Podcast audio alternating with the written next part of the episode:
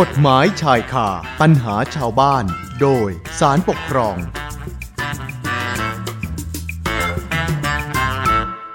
เอาละค่ะเข้าสู่ช่วงเวลากฎหมายชายคาปัญหาชาวบ้าน โดยสารปกครองกันต่อนะคะคุณฟังคะการฟ้องคดีปกครองเนี่ยนะคะ นอกจากคดีที่ยื่นฟ้อง จะต้องเป็นคดีที่อยู่ในอำนาจพิจารณาพิพากษาของศาลปกครองแล้วเนี่ยยังต้องยื่นฟ้องภายในกำหนดเวลา แล้วก็ต้องเป็นไปตามเงื่อนไข หรือว่าหลักเกณฑ์ตามที่กฎหมายกำหนด รวมทั้งต้องเป็นผู้มีสิทธิ์ หรือมีอำนาจฟ้องในเรื่องนั้น ๆ ด้วยนะคะ เพราะไม่เช่นนั้นแล้วเนี่ยถ้าหากว่าผู้ประสงค์จะฟ้องคดี ยื่นฟ้องคดีไปศาลก็อาจจะมีคำสั่งไม่รับฟ้องไว้พิจารณา แล้วก็ทำให้ผู้ฟ้องคดี เสียสิทธิ์ ไปอย่างน่าเสียดายก็เป็นได้นะคะสำหรับคดีปกครองที่วิทยากรจะนำมาเล่าให้ฟังในวันนี้เนี่ยนะคะนะก็เป็นเรื่องเขตอำนาจศาลระหว่างศาลยุติธรรมกับศาลปกครอง หรือศาลอื่น ว่าเมื่อมีข้อพิพาทเกิดขึ้น ข้อพิพาทนั้นเนี่ยจะอยู่ในอำนาจหน้าที่ของศาลใด โดยอาจจะมีกรณีเกิดขึ้นได้สองกรณี ก็คือศาลแต่ละศาลต่างเห็นว่า ข้อพิพาทที่เกิดขึ้นเนี่ยอยู่ในเขตอำนาจของตน หรือข้อพิพาทที่เกิดขึ้น ไม่อยู่ในเขตอำนาจของตน เพราะฉะนั้นก็เลยต้องมีการตั้งคณะกรรมการขึ้นมา คณะหนึ่ง ชื่อว่า คณะกรรมการวินิจฉัยชี้ขาดอำนาจหน้าที่ระหว่างศาลคณะกรรมการชุดที่ว่าเนี่ยมีบทบาทหน้าที่อย่างไร แล้วก็คดีประเภทใดบ้าง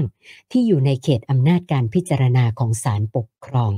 เราต้องมาติดตามกันละค่ะ วันนี้จะพูดคุยกับ อาจารย์ไพโรธทองเพชร วิทยากรจากสำนักงานศาลปกครองนะคะ สัญญาณอาจารย์พร้อมแล้วค่ะ สวัสดีค่ะอาจารย์คะสวัสดีครับคุณทุนันท์ครับ สวัสดีครับ คุณผู้ฟังที่เคารพทุกท่านครับ ค่ะ อาจารย์คะคณะกรรมการวินิจฉัยชี้ขาดอำนาจอ่าอำนาจหน้าที่ระหว่างศาลนะคะ มีบทบาทหน้าที่ยังไงบ้างเหรอคะอาจารย์ ครับผม ขอเรียนคุณสุนันท์และคุณผู้ฟังอย่างนี้นะครับว่า เรื่องการชี้ขาดอำนาจหน้าที่ระหว่างศาลเนี่ยเราต้องย้อนกลับไปจนถึงรัฐธรรมนูญปี 2540 เลยครับ ที่เรามีศาลปกครองอตามรัฐธรรมนูญเกิดขึ้นครั้งแรกในรัฐธรรมนูญปี 2540เลยนะครับ เดิมเนี่ยเรามีการพิจารณาคดีโดยศาลยุติธรรมแต่เพียงศาลเดียวนะครับ ในการพิจารณาคดีทุกประเภท เราจึงเรียกว่าระบบศาลเดียวหรือระบบศาลเดียวครับ ต่อมาพอเรามีศาลปกครองขึ้นมาทำหน้าที่ในการพิจารณาพิพากษาเนี่ย พื่อคุ้มครอง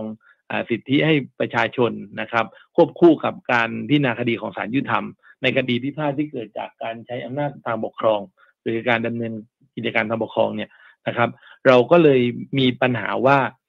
คดีบางเรื่องเนี่ยนะครับ ตัวองค์คณะหรือตัวผู้พิพากษาที่ตัดสินคดีอยู่เนี่ยนะครับ อาจจะพิจารณาได้ว่าเป็นคดีที่อยู่ในอำนาจของตนหรือไม่ รวมทั้งตัวคนฟ้องคดีเองครับ ไม่ว่าจะเป็นตัวการฟ้องคดีด้วยตัวเองของประชาชน หรือว่าทนายความเนี่ย อาจจะเข้าใจอำนาจศาลผิดครับ ดังนั้นเนี่ยในปีเดียวกันนั้นเองนะครับ ก็ได้มีบทบัญญัติของรัฐธรรมนูญแห่งราชอาณาจักรไทยของปี 2540 เนี่ยนะครับ บอกว่าในในมาตรา 248 เนี่ยนะครับ ก็เลยให้มีคณะกรรมการทำหน้าที่วินิจฉัยข้อพิพาทในเรื่องนี้นะครับ เพิ่มขึ้นมาอีกหนึ่ง เรื่องนะครับ ก็คือบอกว่าให้มีคณะกรรมการทำหน้าที่พิจารณาวินิจฉัย ปัญหาเกี่ยวกับอำนาจหน้าที่ระหว่างศาลยุติธรรมศาลปกครองศาลทหาร หรือศาลอื่น โดยให้มีองค์ประกอบเนี่ยนะครับ ประกอบด้วยประธานศาลฎีกา ประธานศาลปกครองสูงสุด ประธานศาลอื่น และกรรมการผู้ทรงคุณวุฒิตามที่กฎหมายบัญญัติเนี่ยนะครับ ในที่สุดครับก็ได้เกิดขึ้นนะครับของการทำหน้าที่ ตามพระราชบัญญัติที่ชื่อว่า พระราชบัญญัติว่าด้วยการวินิจฉัยชี้ขาดอำนาจหน้าที่ระหว่างศาล2542นะครับ ซึ่งตามกฎหมายวินิจฉัยชี้ขาดอำนาจหน้าที่ระหว่างศาลเนี่ยนะครับ ก็ในมาตรา4ได้กำหนดองค์ประกอบของคณะกรรมการดังที่ผมกล่าวมาเนี่ยนะครับรวมทั้งหมดแล้วเนี่ยนะครับ ก็มีดังนี้นะครับ ก็มีท่าน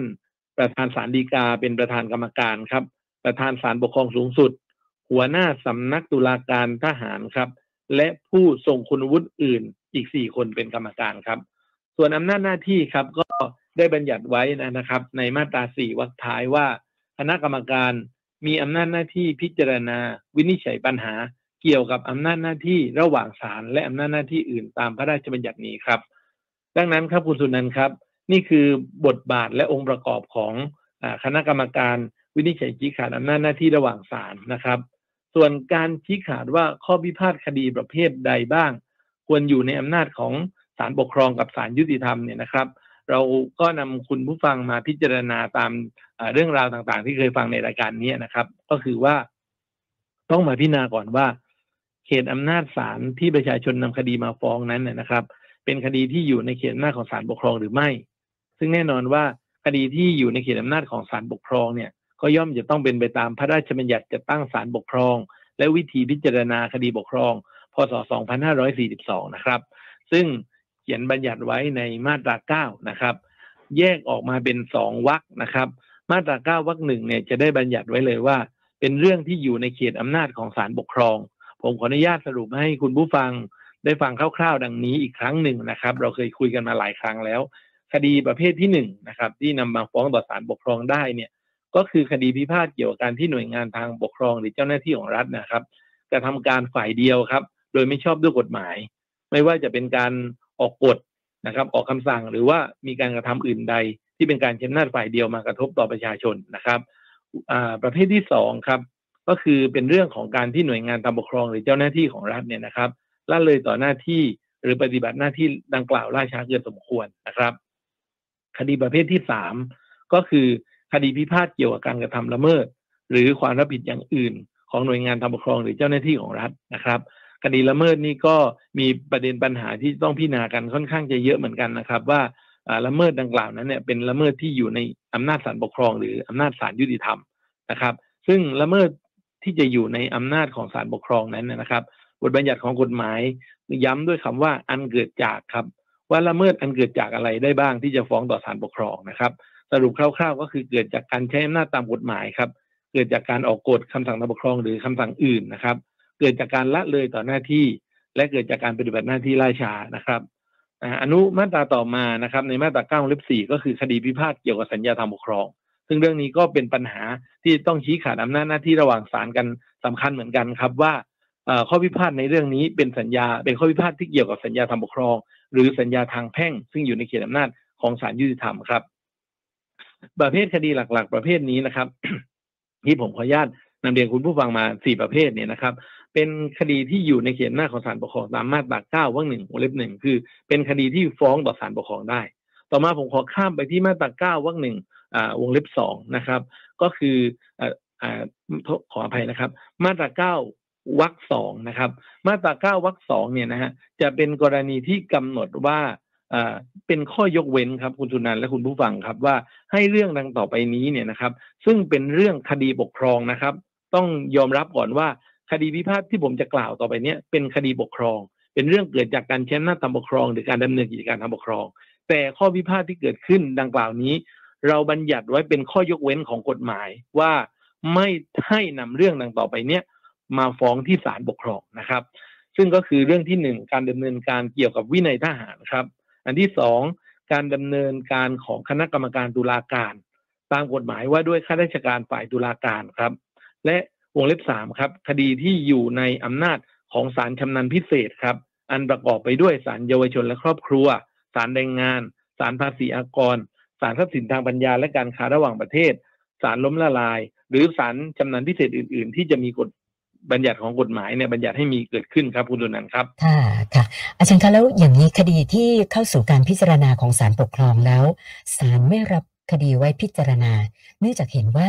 ข้อพิพาทที่เกิดขึ้นเนี่ยไม่อยู่ในเขตอำนาจศาลปกครองเนี่ยแบบนี้มีเยอะไหมคะอาจารย์มีอยู่บ่อยแล้วกันนะครับ แต่บอกว่ามากหรือน้อยนี่ไม่ไม่ไม่ไม่ทราบว่าจะใช้จำนวนว่าหลักสิบหรือหลักร้อยเป็นตัวพี่นะนะครับ ซึ่งผมก็ไม่มีข้อมูลอ่า ที่แน่นอน แต่ว่าเท่าที่เราทราบจากการเผยแพร่นะครับ ของเว็บไซต์ของทั้งศาลปกครองเอง หรือศาลยุติธรรมเนี่ยนะครับ เราก็จะได้ศึกษาเรื่องคดีเหล่านี้นะครับ อยู่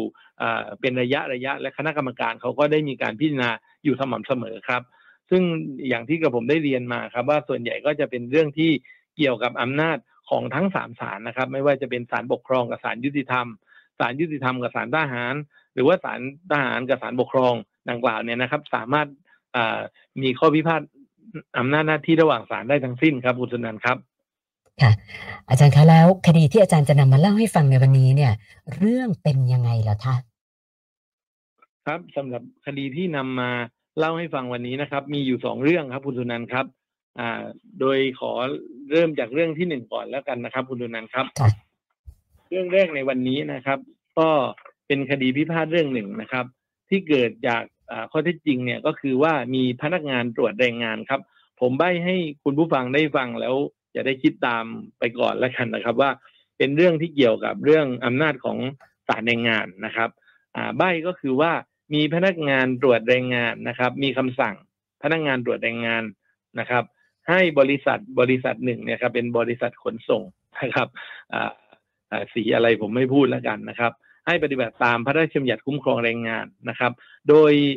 ข้อสั่งการเนี่ยบอกว่าให้ผู้ฟ้องคดีซึ่งเป็นบริษัทขนส่งเอกชนในคดีนี้นะครับ จ่ายค่าล่วงเวลาในการทำงาน ให้แก่ลูกจ้าง ไม่น้อยกว่าอัตราหนึ่งเท่าครึ่งของอัตราค่าจ้างต่อชั่วโมง ในวันทำงานตามจำนวนชั่วโมงที่ทำให้แก่ลูกจ้างในเดือนตุลาคม 2565 ให้ถูกต้องครับ เนื่องจากพบว่าผู้ฟ้องคดีเนี่ยคือบริษัทเนี้ย จ่ายค่าล่วงเวลาไม่ครบถ้วน ตามจำนวนชั่วโมงที่ลูกจ้างทำจริง ในเดือนตุลาคม ปี 2565จำนวน 6 คนครับ ผู้ฟ้องเนี่ยนะครับ ก็ได้อุทธรณ์คำสั่งเนี้ยนะครับ ของพนักงงานตรวจแรงงานเนี่ย อุทธรณ์คำสั่งเนี้ยต่อผู้ที่มีอำนาจพิจารณาทบทวนคำสั่งนะครับ เราเรียกในคดีนี้ก็คือเป็นตำแหน่งผู้ว่าราชการจังหวัดแห่งหนึ่งนะครับนะครับ ซึ่งเป็นผู้ที่ อธิบดีกรมสวัสดิการและคุ้มครองแรงงานมอบหมายให้เป็นผู้พิจารณาอุทธรณ์ตามกฎหมายก็คือพระราชบัญญัติคุ้มครองแรงงาน ปีพุทธศักราช 2541 เนี่ยนะครับ ในมาตรา 141 ต่อมาครับ ตัวผู้ถูกฟ้องคดีก็คือตัวผู้ว่าราชการจังหวัดเนี่ยนะครับ ก็ได้มีหนังสือพิจารณาอุทธรณ์แล้วเนี่ยนะครับ บอกว่าข้ออ้างนะครับของ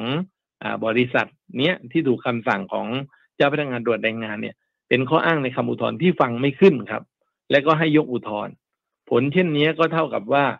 คำสั่งของเจ้าพนักงานเนี่ยนะครับ ที่สั่งไปเช่นนั้นเนี่ยนะครับ ถูกแล้วนะครับ บริษัทนี้ก็เลยไม่เห็นด้วยกับคำสั่งนะครับ ที่ว่านี้ครับ ก็เลยเจตนามาฟ้องครับ โดยการมาฟ้องเนี่ยนะครับ ได้ระบุในคำขอในคดีนี้ก็คือว่าขอให้เพิกถอนคำวินิจฉัยของผู้ถูกฟ้องคดีนะครับ ตามคำสั่ง ที่เท่านี้ลงวันที่เท่านี้ว่าไปนะครับ เห็นว่าไม่ถูกต้องนั่นเองครับ เพราะฉะนั้นมีการฟ้องคดีนี้ โดยเห็นว่าเป็นคดีการฟ้องเพิกถอนคำสั่งครับ ที่ศาลปกครองครับศาลปกครองชั้นต้นครับคุณสุนันท์ครับ ก็ดำเนินการเลยครับ วินิจฉัยครับ โดยศาลปกครองชั้นต้นเนี่ยนะครับ ก็เห็นว่าคำวินิจฉัยอุทธรณ์เนี่ยนะครับ ของผู้ถูกฟ้องคดีก็คือของผู้ว่าราชการจังหวัดเนี่ย ที่วินิจฉัยโดย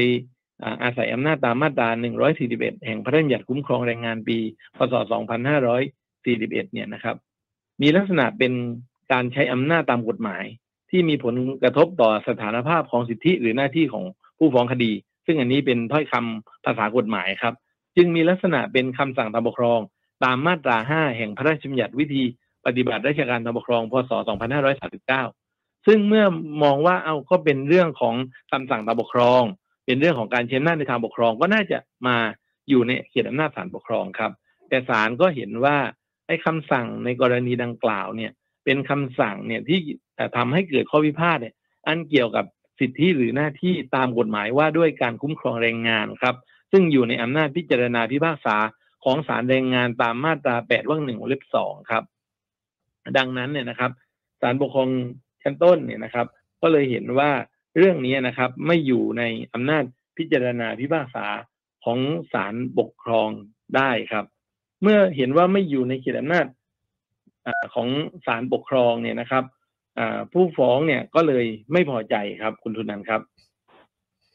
ค่ะแล้วอย่างนี้ผู้ฟ้องเขาดำเนินการยังไงต่อล่ะคะอาจารย์ ครับคุณทุนันครับ เมื่อผู้ฟ้องไม่พอใจครับ ผู้ฟ้องก็ต้องอุทธรณ์ครับ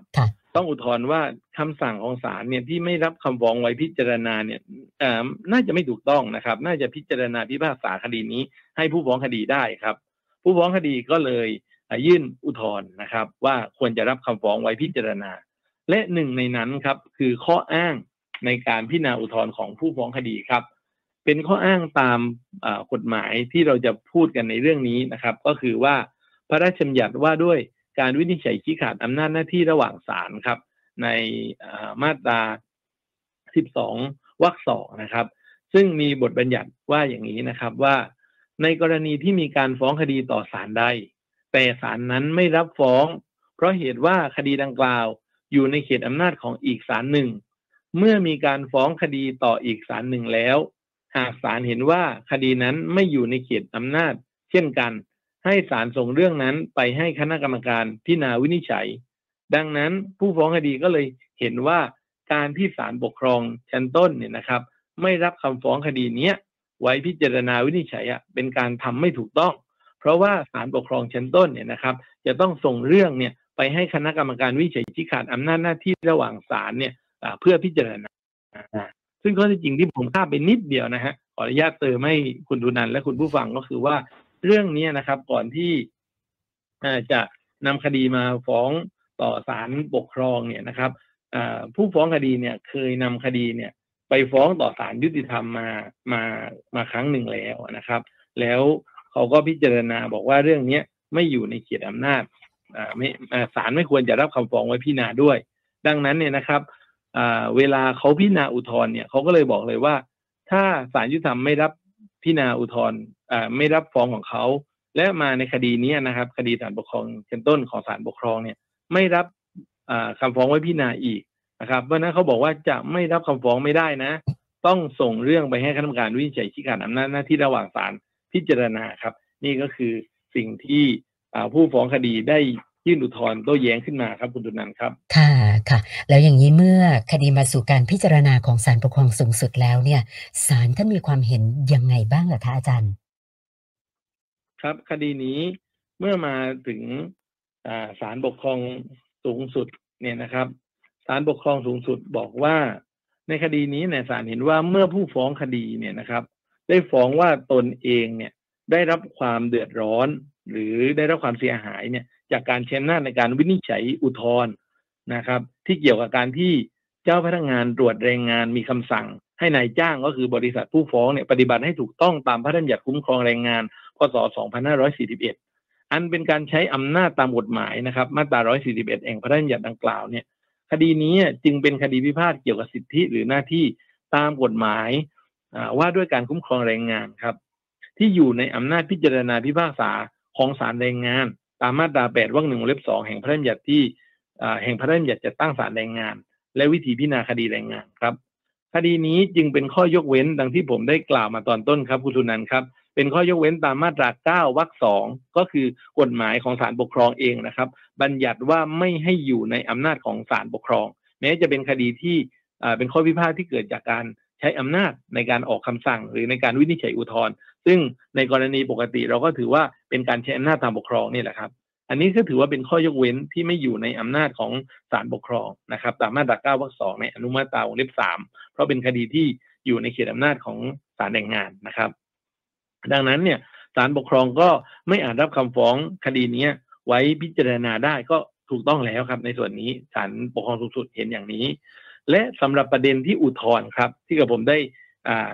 อ่านให้คุณผู้ฟังนะครับ และคุณสุนันได้ฟังตัวบทกฎหมายในมาตรา 12 ไปนะครับ ผมก็พยายามอ่านให้ครบถ้วนนะฮะเพื่อว่าจะได้ไม่ผิดพลาดในข้อกฎหมายนะครับ ในมาตรา 12วรรคสองดังกล่าวนั้นเนี่ยนะครับศาลปกครองสูงสุดเนี่ย บอกว่านะครับ ในคดีนี้เนี่ยนะครับ ข้อที่จริงเดี๋ยว ข้อที่จริงเนี่ยปรากฏว่าศาลแรงงานภาคสองเนี่ยนะครับ ได้มีคำสั่งไม่รับคำฟ้องคดีนี้ไว้พิจารณาด้วยเหตุว่าคำวินิจฉัยอุทธรณ์ของผู้ว่าราชการจังหวัดเนี่ยที่เป็นผู้วินิจฉัยอุทธรณ์ตามมาตรา 141 แห่งพระราชบัญญัติคุ้มครองแรงงานเนี่ย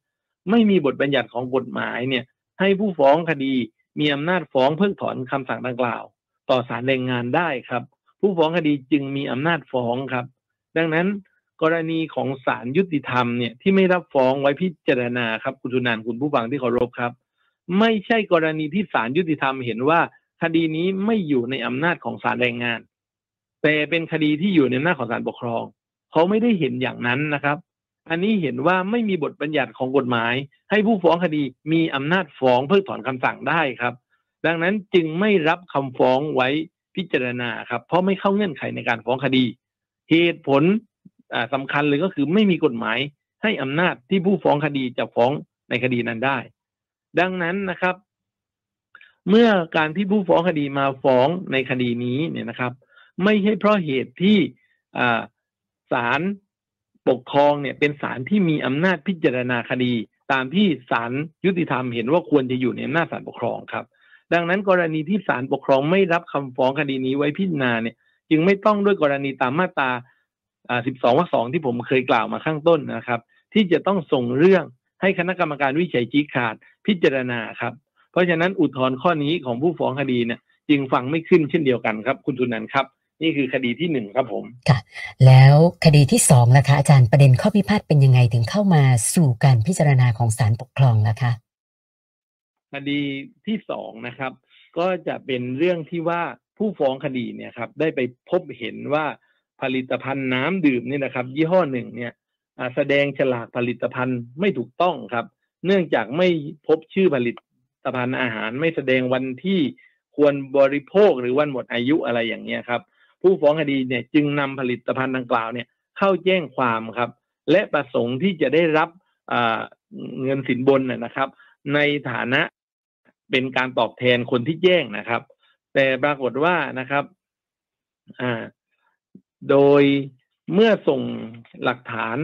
ไปแล้วเนี่ยครับหน่วยงานภาครัฐที่จะรับเรื่องของผู้ฟ้อง ซึ่งเป็นผู้ถูกฟ้องในคดีนี้เนี่ยนะครับ ก็คือคณะกรรมการอาหารและยาหรือว่าออยเนี่ยนะครับ และเลขาออยซึ่งเป็นผู้ถูกฟ้องคดีทั้งสองคนนะครับ ตรวจสอบพบว่าเรื่องที่ผู้ฟ้องอร้องเรียนเพื่อจะรับรางวัลนำนำจับหรือรางวัลสินบนในการแจ้งคนกระทำความผิดเนี่ยนะครับ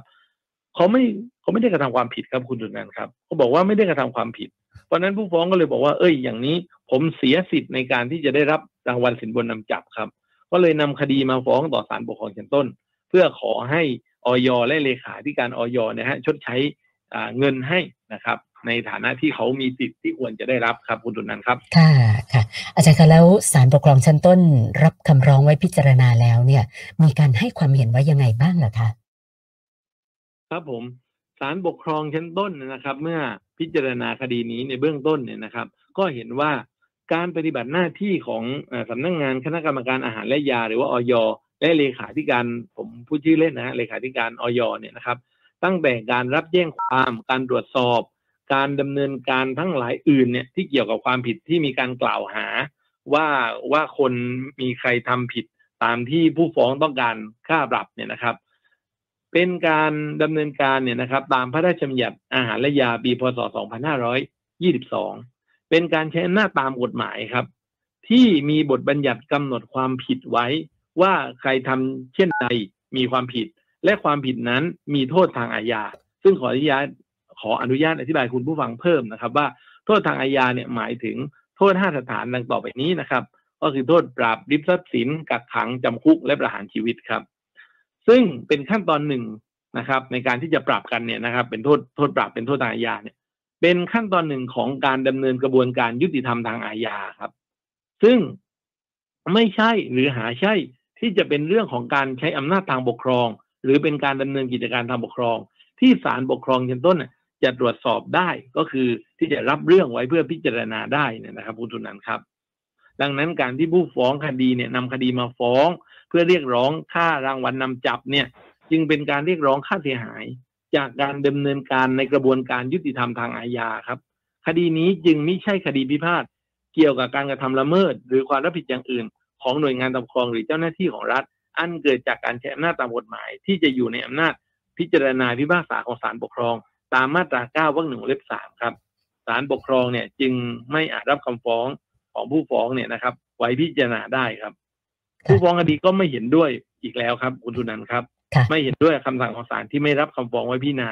ก็ได้อุทธรณ์นะครับคำสั่งของศาลปกครองชั้นต้นเนี่ยนะครับ มาเป็นศาลบกอ่ามาเป็นคดีนี้นี้ต่อศาลปกครองสูงสุดต่อไปครับคุณดุนันครับ ค่ะค่ะ และเมื่อคดีเข้าสู่การพิจารณาของศาลปกครองสูงสุดแล้วเนี่ยนะคะศาลมีประเด็นที่จะต้องวินิจฉัยยังไงบ้างเหรอคะอาจารย์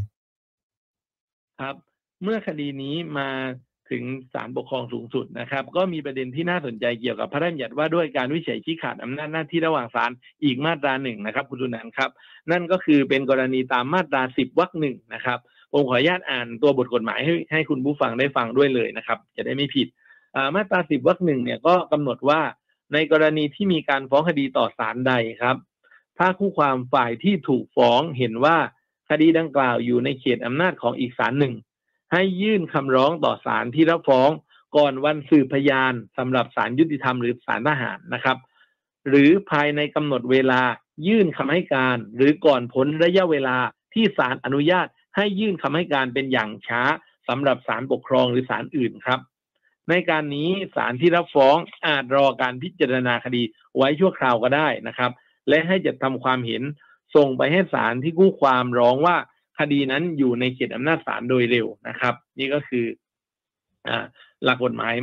เรื่องที่หนึ่งนะครับ ที่จะนำมาใช้พิจารณาในเรื่องนี้ของศาลปกครองสูงสุดนะครับ ส่วนหลักกฎหมายข้อที่สองนะครับ ก็จะเป็นเรื่องตามระเบียบของที่ประชุมใหญ่ตุลาการในศาลปกครองสูงสุด ว่าด้วยวิธีพิจารณาคดีปกครองนะครับ ในอ่าข้อ 112วรรคหนึ่งนะครับ ซึ่งกำหนดว่าอำนาจในการพิจารณาอุทธรณ์คำพิพากษา หรือคำสั่งของศาลชั้นต้น โดยศาลปกครองสูงสุด ให้รวมถึงกรณีนี้ด้วยก็คือกรณีวงเล็บหนึ่งเมื่อคดีปรากฏเหตุที่ไม่ได้ปฏิบัติตาม บทบัญญัติแห่งกฎหมาย หรือระเบียบในส่วนที่ว่าด้วยการทำคำพิพากษาและคำสั่ง และศาลปกครองสูงสุดเห็นว่ามีเหตุอันควร ให้มีอำนาจยกคำพิพากษาหรือคำสั่งของศาลปกครองชั้นต้นนั้น แล้วส่งสำนวนคืนไปยังศาลปกครองชั้นต้น เพื่อให้มีคำพิพากษาหรือคำสั่งนั้นใหม่ครับ ในกรณีเช่นนี้ศาลปกครองเชั้นต้น อาจประกอบด้วยตุลาการศาลปกครอง อื่นนอกจากที่ได้พิจารณาหรือมีคำสั่งมาแล้ว และคำพิพากษาหรือคำสั่งใหม่นี้ อาจวินิจฉัยชี้ขาดคดี เป็นอย่างอื่นนอกจากคำพิพากษาหรือคำสั่งที่ถูกยกได้ครับ ดังนั้นนะครับ เมื่อคดีนี้นะครับคุณทุนันครับศาลปกครองชั้นต้นนะครับ เคยมีคำสั่งรับคำฟ้องไว้พิจารณา นะครับ และต่อมาครับ ในระหว่างขั้นตอนการแสวงหาข้อเท็จจริงครับศาลปกครองชั้นต้นเนี่ยนะครับ มาพบว่าเรื่องนี้เนี่ยนะครับ ไม่ใช่เรื่องที่จะอยู่ในอำนาจของศาลปกครองได้ครับ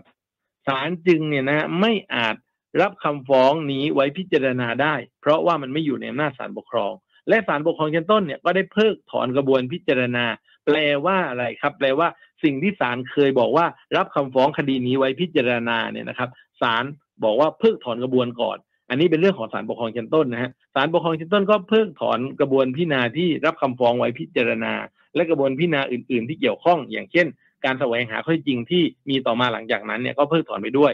แล้วศาลปกครองชั้นต้นนะครับ ก็เปลี่ยนมามีคำสั่งครับ เป็นไม่รับคำฟ้องไว้พิจารณา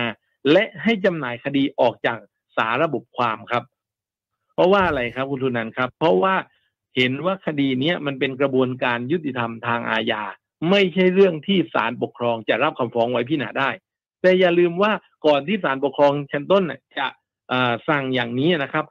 มีกรณีที่ศาลปกครองเนี่ยนะครับ